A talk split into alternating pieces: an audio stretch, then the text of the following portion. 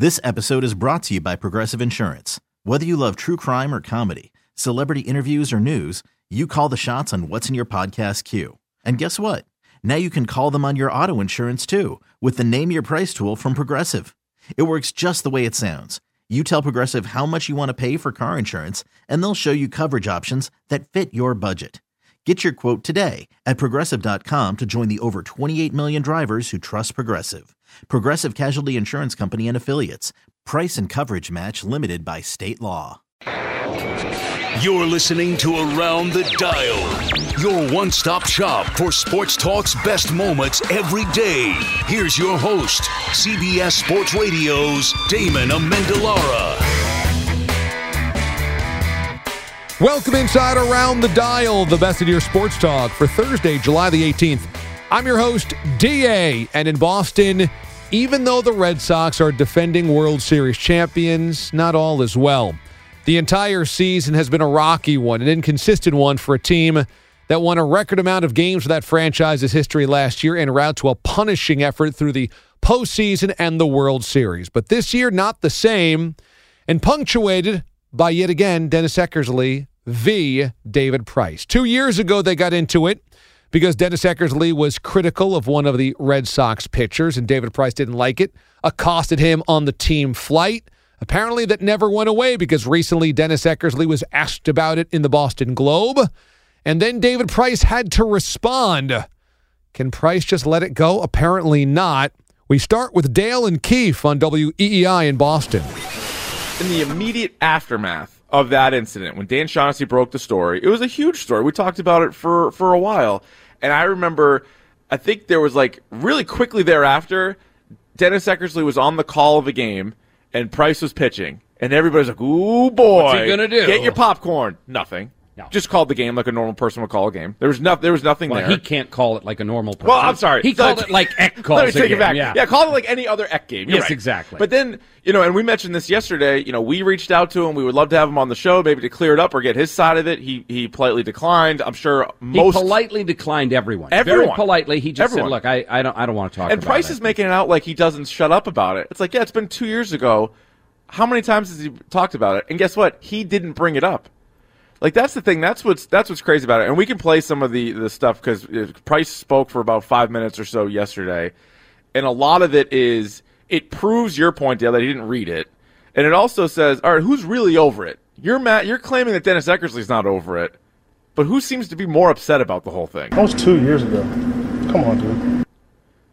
Yeah, but and he's Let's- he's the one that's tweeting about it. He's the one that's that's holding like a mini little uh like a tiny little press conference in the clubhouse about it. He seems more aggravated still holding on to it than Eckersley does. Let's start with this, and and your point is is exactly right. This was two years ago. Mm-hmm. Alex Cora was not the manager. John Farrell was the manager. Famously, John Farrell completely screwed up how he handled it. Yes, he did. John Farrell is the one who could have changed things, could have changed the narrative, could have brought the two guys into his office, could have said, "Listen, we're not doing this on our airplane." Yeah. Uh, instead, he was so afraid of pissing off his clubhouse Right. that he felt like he had to defend his player, even when he knew his player was wrong. So it was John Farrell then who didn't handle it properly. Hmm. Alex Cora told OMF yesterday, "Yeah, I talked to him this morning about it." Right. I mean, Alex Cora understands. Wait a minute. Let's talk here. Yeah, Let's see what's, going on. What's going on? Because again, he's overreacting to a non-comment, and then he's claiming uh, that you know why does he keep talking about it? But no, he was asked about it. And then there's a part in there, and Sham, I don't know if you can find it. There's a there was a part where somebody asked him like, how would you want David Price, or I'm sorry, well, how would you want Dennis Eckersley to answer these questions? And Price says, "Oh, I don't care, but like, don't bring it up." It's like, no, you do care. That's He- the whole point. You care very much. He did like that's what's so maddening about it. It's like you're you're talking to somebody where you know you're not going to change their mind, and he's so fired up. And David Price thinks he's in the right. He thinks that he's done everything right. He goes on to to try to trash Dennis Eckersley, the person, essentially by saying none of his teammates liked him, which is ridiculous. I can tell you. Go ahead. yeah, go Sham, ahead, go ahead and play that part for me. Thank you. David, wh- how do you, how would you prefer he respond to questions when he is asked about it? I don't care. So he doesn't want to talk about it. Like he said, he wants to move on. If you want to move on, you move on. Yeah, but you, you you have to say some word. Like words have to come out of your mouth because guess what? I guarantee you, no comment is, Is still worse. a story. It's worse. sti- it- you're right because we can read into no comment. Right. We can say, well, what do you think it means by no comment? No comment is probably worse. So, on on the one hand, you're in kind of a tough spot. As soon as you are asked about it, you got to come up with something, and you can it can be twisted in any different direction. I thought what Eckersley said was like, listen, you. I took it as you don't need to be friends with everybody. Like I'm not going to talk to him. He's not going to talk to me. He's moved on. I've moved on, and whatever.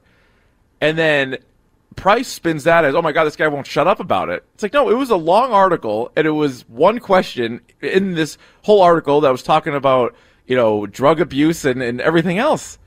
So I just think Price is completely. I thought he was in the wrong then, and I think he's in the wrong again now. I I mean, don't care. well, I under- well, that is definitely true. David Price is one of the weirdest guys in Major League Baseball, and I guess his teammates like him, but it's hard to really understand why because he's always griping and moaning, seemingly, and making a mountain out of a molehill. I mean, let's face it, if he did not win the World Series last year, and to his credit, he pitched great in the World Series and the postseason, then there's no way he would feel this empowered to go back on scorched earth on Dennis Eckersley.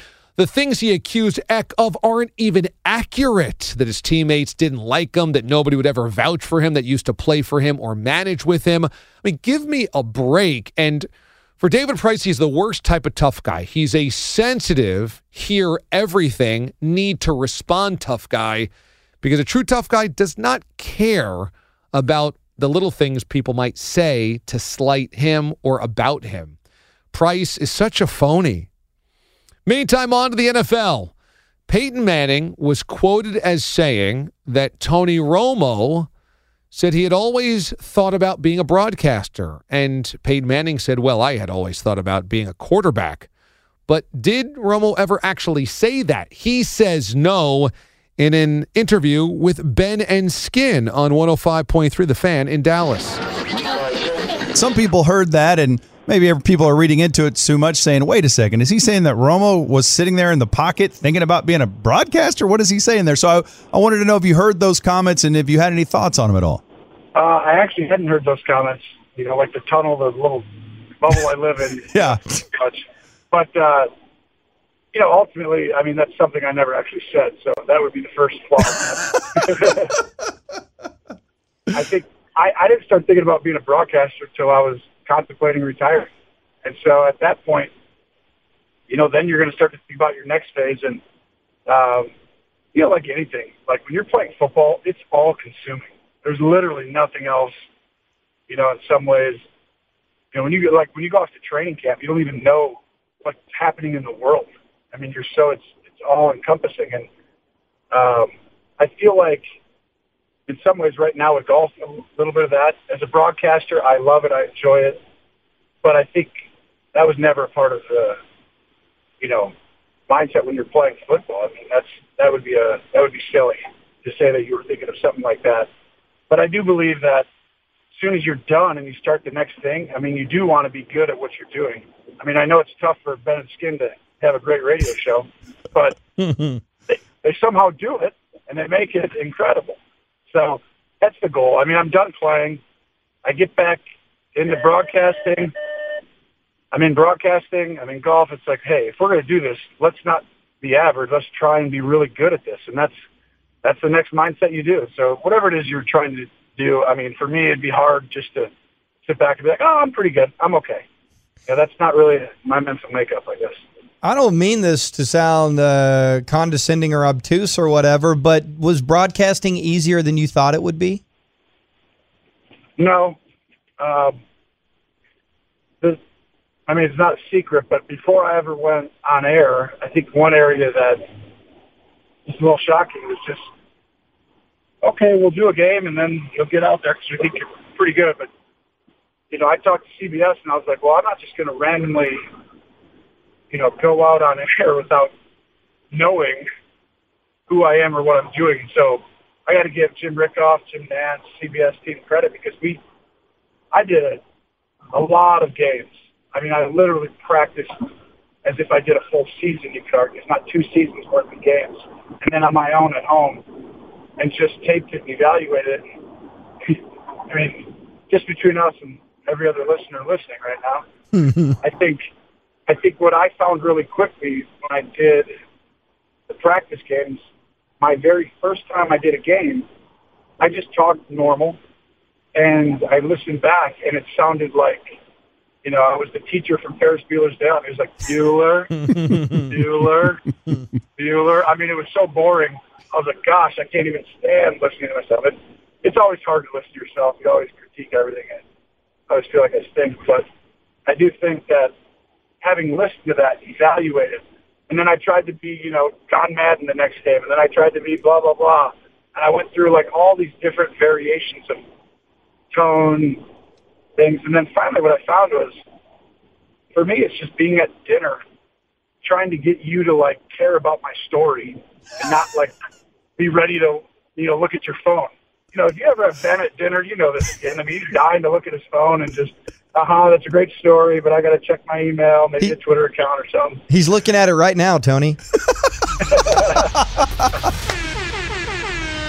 You know, usually quarterback brethren don't go after one another, and Peyton Manning has never been a guy that has ever slighted the opposition or fellow quarterback. So I have to think the place this comes from for Peyton Manning, whether Romo said it or not, is I think Peyton Manning and the rest of the NFL quarterbacks that really achieved great things, Hall of Famers, guys who won Super Bowls, I think there's an annoyance around Tony Romo that he was immediately put up on a pedestal as soon as he started commenting about the game that he had seen the game better than anybody else or there's kind of a a revision of his career and I think people that actually won and were Hall of Famers kind of roll their eyes.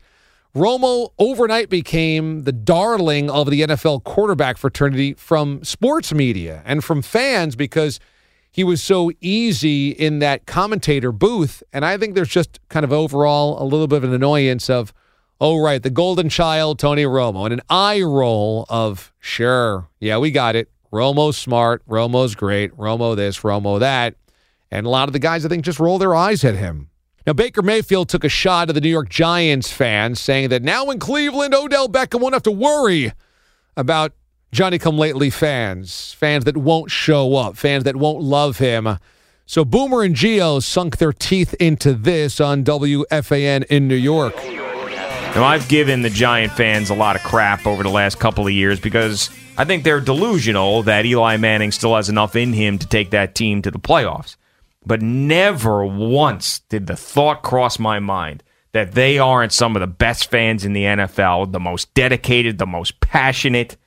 And for someone to suggest that who knows nothing of the New York Giants, their fan base, and the organization is ludicrous. Now, I get why Baker Mayfield's doing it. I totally understand. He's got to coddle the baby that he just got in his building. He's got to give him his bottle. He's got to rock him to sleep. He's got to change his poopy diaper, and he's got to do all that for him. Fine. But you can do that without taking on some of the league's best fans. I don't know why. you said it perfectly. I never heard it put like that. You said it perfectly because that's exactly what Baker's doing. I, he's basically coddling his baby. Right. I, swaddling. He's swaddling. his He's swaddling he's Odell. Yeah. Right. And he'll find just how difficult Odell can be. Uh, you know, and I was thinking about this as uh, yesterday because I was over at the Giants facility, and I was just thinking of uh, what was going on and with uh, all the stuff that all the changes that Gettleman has done over the last, you know, you know, twenty months or so, and and I was just thinking about uh, how much of a pain in the neck Odell Beckham Jr. probably was to Gettleman, uh, to the ownership over there, to the Maras and to the Tisches, and also to to uh, Pat Shurmur, and I'm sure in some respect to Eli Manning, but you would never hear Eli Manning uh, say anything negative about anybody. So uh, now they're going to find out in Cleveland exactly what the Giants are dealing with. Yeah, and and Odell Beckham Jr. too. By the way, you think that the Giant fans and the Brown fans are any different? No, they're not. They're very, very passionate people. The difference is that the Giants have actually experienced some success in recent memory, and the Browns haven't. If Odell Beckham Jr. pulls that same crap in Cleveland that he pulled here, they're going to hate him too. Well, I, They you know, are. Well, it's it's kind of like what happened with Antonio Brown in Pittsburgh, right? Sure. Eventually, it's going to come to a breaking point so, somewhere, just because of the personality uh, challenges that you have with Odell. I mean, he's just a different dude, you know, and he's got multiple personalities and he's all over the place. His teammates do love him. I will say this I do believe that his teammates are enamored with him and love him and respect him and respect his ability. But I think the coaching staff, the front office, the ownership, that's a whole nother story. And, you know, I think there was a definite lack of respect there last year. And if you have a player of his magnitude that says he doesn't want to play with Eli Manning, sure, then guess what? You know who are you? Who are you picking? Yeah, and and by the way, I do see that you know Baker Mayfield and Odell Beckham Jr. Everything's great now, but things start going south, and Baker, what he demands, and his type of personality, and I could see those two clashing, and then Odell will turn on him like a Doberman, and then go on ESPN and trash him too, like he did with Eli Manning. So be careful what you wish for with uh, Baker Mayfield. Man, how true is that? That this is just about coddling Odell Beckham and Baker Mayfield doesn't do himself any favors with this type of stuff because look, you're a quarterback and you're supposed to drown out the noise. You're supposed to throw wet blankets on smoldering fires, not inflame them. And Baker just likes to make fires. And I think he's going to have to grow out of that because when you are a quarterback of a playoff team or a Super Bowl team or a contender, the whole bit is keeping everything even keel and blocking out noise and avoiding distractions. And he is walking right into them. He is creating them out of nowhere. And so, you know, I understand wanting to make Odell Beckham feel loved, but how far can you go? And if you're going to do so and then create more controversy around you by taking a shot at another team or another fan base or another city, it just doesn't behoove you. It is not beneficial to try to win games. I think Baker needs to graduate past that. The New Orleans Saints are one of the favorites in the NFC, perhaps getting back to a Super Bowl for the first time in 10 years. Hall of Famer, linebacker for the Saints, Rickey Jackson joined WWL Sports Talk in New Orleans. How will the Saints react after the no call, the horrendous no call in the NFC Championship game last year? What is your take on the upcoming season with the Saints and expectations uh, this year? Well, you know, my my whole thing is, you know, I'm looking for the Saints to be about twelve and four. But you know, a lot of people can, you know, you can talk about the football games all you want. You know, uh, anytime you give a, ch- a team a chance to to, to stay in the ball game like we did, you know, uh, a lot of times stuff like that happens. You know, you can't leave it. We, we left the game up to the referees, and whenever you leave it up to the referees, it don't always go your way sometimes. So you know, that's the way I look at it. We, you know, you got to get them timeouts out of their hands. Well, You at know, the you begin, at the Ricky, at the beginning, you know, uh, come on, uh, we didn't take advantage, beginning of the momentum to score more points against the Rams. You know that, Right. Yeah, that- well, that the Rams was the weakest team we played, though. I mean, so we should have we should have beat them pretty bad. To me, they were the weakest team we played, and uh, one of my best friends kept telling me that what they were going to do. You know, we was walking around the Superdome, and that being Eric telling me- Dickerson. yeah, well, he kept telling me what was going to happen. I just didn't believe it. He said, "Watch this. See, y'all going to do it. So y'all going to give it incomplete, and we're going to get the ball, and we're going to win the game." Exactly what happened. Boy, that kind of broke my heart. But the Saints will be back. You know, they got the best coach. They got the best quarterback, probably one of the best three or four quarterbacks that would play the game. So they'll be back. Got some good rookies too. You know, so I'm kind of impressed with them. Rickey Jackson, Pro Football Hall of Famer, here on Sports Talk at Ricky57 Jackson on Twitter. Ricky on Twitter. Ricky, do you feel like Sam Mills should be in Canton with you? Yeah, I feel like he should be in Kent. You know, what I mean, they only had 300, uh, about 18 players to ever get in, and they got uh, 186 or something in now. And I mean, I see some guys going in that, uh, you know, that you know, right there where he he's just as good as that he should be in. I mean, you know, I, I look at us four was great, you know, great linebackers, and, and, and you know, you always want your, you know, counterpart to get in with you. You know, you're hoping that sooner or later put him in. But you know, if Carolina got anything to do with it, they're gonna push him to get in because they really love him. They got a statue in the front of this him and stuff. So you know, they treat him like he was a, a, a one of the greatest players ever. So you know that that that, that might help him get in. I, I hope that he get in. And uh, you know, I, I hope that Pat and Vaughan get in. But it's gonna be a long shot for Right. for, for them two. But I think that Sam might have a chance because he went to Carolina did good. It's a pretty big question because the Saints have now had two devastating ends to the playoffs. Two years ago, in the Minneapolis Miracle, and then last year in the Superdome, losing to the Rams on the egregious no call by the officials, clearly pass interference. You know, can they emotionally get over the hump? Because sometimes you get that close, and then coming back the next year is even harder because you know how close you were and you deserve to be in there. Let's face it, the Saints deserve to be in the Super Bowl, and they would have given the Patriots a much better run at things than the Rams. I mean, that Rams offense was so bad. Goff was so awful. You know, Drew Brees wasn't only going to put up a field goal in that game.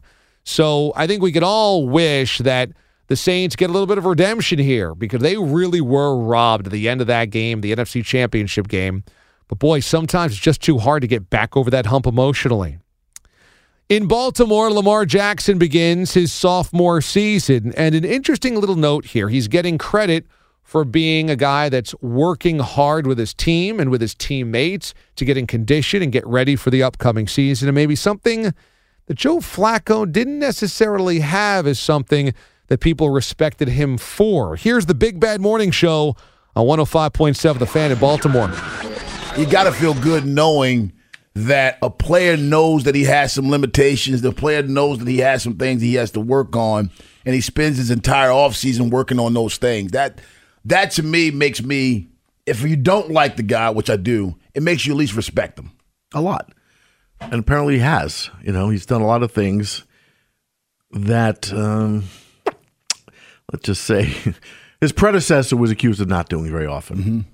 Which was, you know, Joe had, you know, gave us a good run, gave us a championship, but his reputation was he was, you know, not the first one in, last one out. He'd work was out. He was never in the slack, but he didn't put in the extra hours.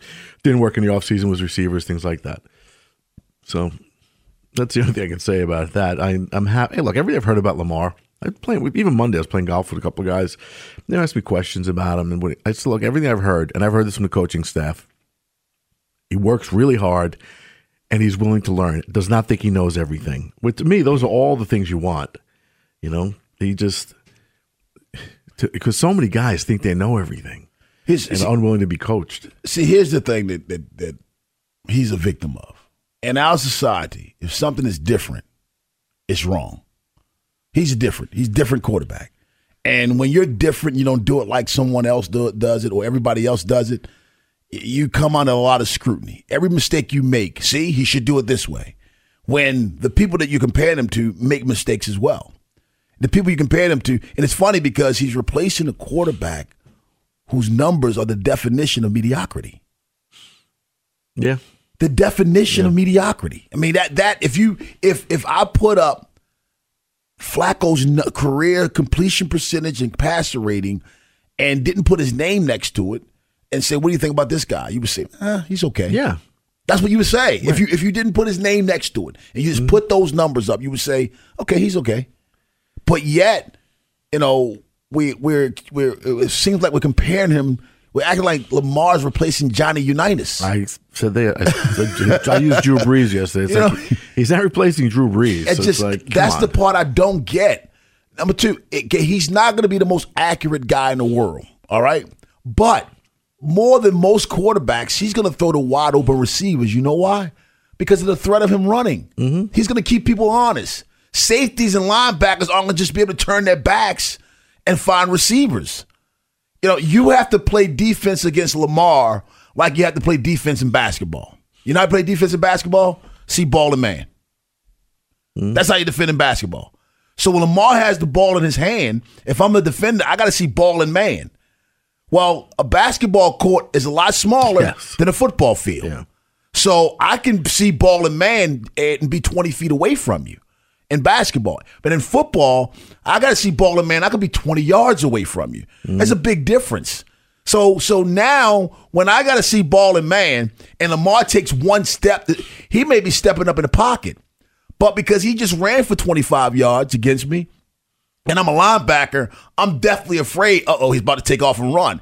And that one false step may cause that that that that uh, tight end or that running back to be wide open Yeah. now. And wide So- open in the NFL is a couple yards. so now Yeah. Lamar's margin of error, as far as accurate, accuracy is concerned, is much greater than much most other quarterbacks because now he's freezing DBs, he's freezing linebackers. You know, maybe that was an underlying part of why Joe Flacco had run his course and maybe been so polarizing in Baltimore. I mean, the guy delivered a championship. The guy won a Super Bowl MVP honor and had an all-time historic postseason, but it always felt as though Joe Flacco was never completely embraced, and maybe that organization was wondering if they could get more out of him. And maybe that's it. That Flacco behind the scenes just never had the next level commitment or work ethic or camaraderie or teamwork that you really demand out of your quarterback. And it's a great sign if Lamar Jackson is showing that this early in his career. Finally, the Clemson Tigers are national champions, defending national champions, and Dabo Swinney has himself a powerhouse monster. But can you believe that youthful Dabo has hit 50 years old? Already two national championships, and he hit 50 years old. So here he is with the clubhouse with Kyle Bailey on WFNZ in Charlotte. Dabo, how do you feel? I, I still feel 25. I mean, it's just crazy. It just is unbelievable to me. It's just a number, but I, I mean, because I was 38 when I got the job as an interim, and 39 I, uh, when I became the full time coach, because my birthday was in November, and uh, I, it's just a blur. It's just a blur. It's just like that, you know. Uh, now I've got you know two kids playing for me, and and uh, my last one's a 10th grader. I mean, it's just an absolute blur. But I, you know, I.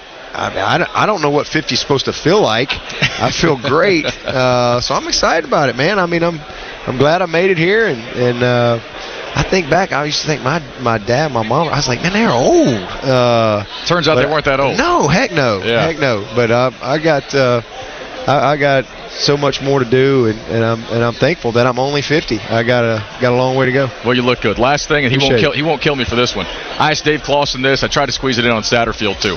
You could spend an afternoon with anybody walking planet Earth today. They got to be alive, but any afternoon, somebody you want to learn from, pick their brain, just be around them. Anybody on Earth, you get to spend an afternoon with them. Who is it? Oh man, Somebody you've never met. So many people I've never. Well, I, I met him, but it was only like you know a minute, uh, and and I was 24 years old. Uh, young young coach at Alabama. He didn't have a clue who I was, but Michael Jordan. I'd love to hang. I'd love to hang with Michael Jordan. Shoot some J's. Luckily for you, you now know a guy. I host the Hornets pregame show, so when you're here in Charlotte next time, we'll we'll sneak you upstairs. I- I- he has eluded me all these years. I met Dr. J last week.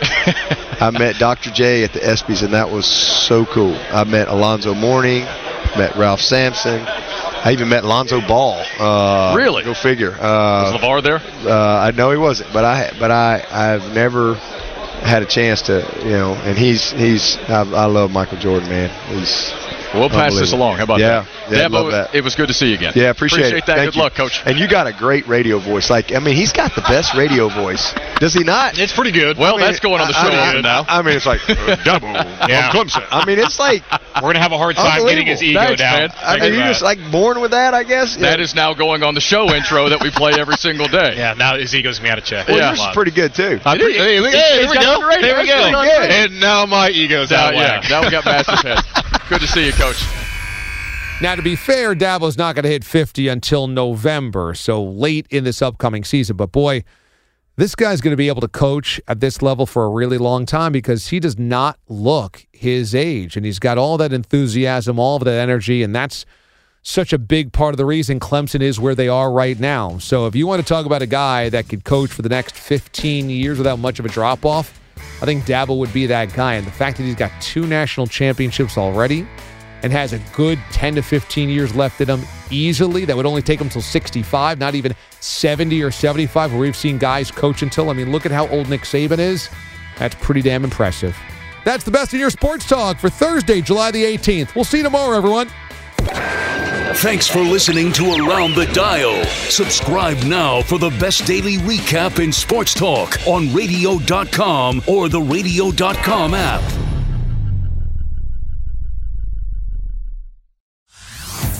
Hey everyone, Boomer Esiason here. The NFL draft is behind us, and your favorite team is now gearing up for week number one. The free Audacy app puts you right in the middle of the pro football conversation with the biggest sports radio stations from across the country. The local voices who know your team the best, giving you their unfiltered takes on the current state of your squad. It's always football season right here on the free Audacy app.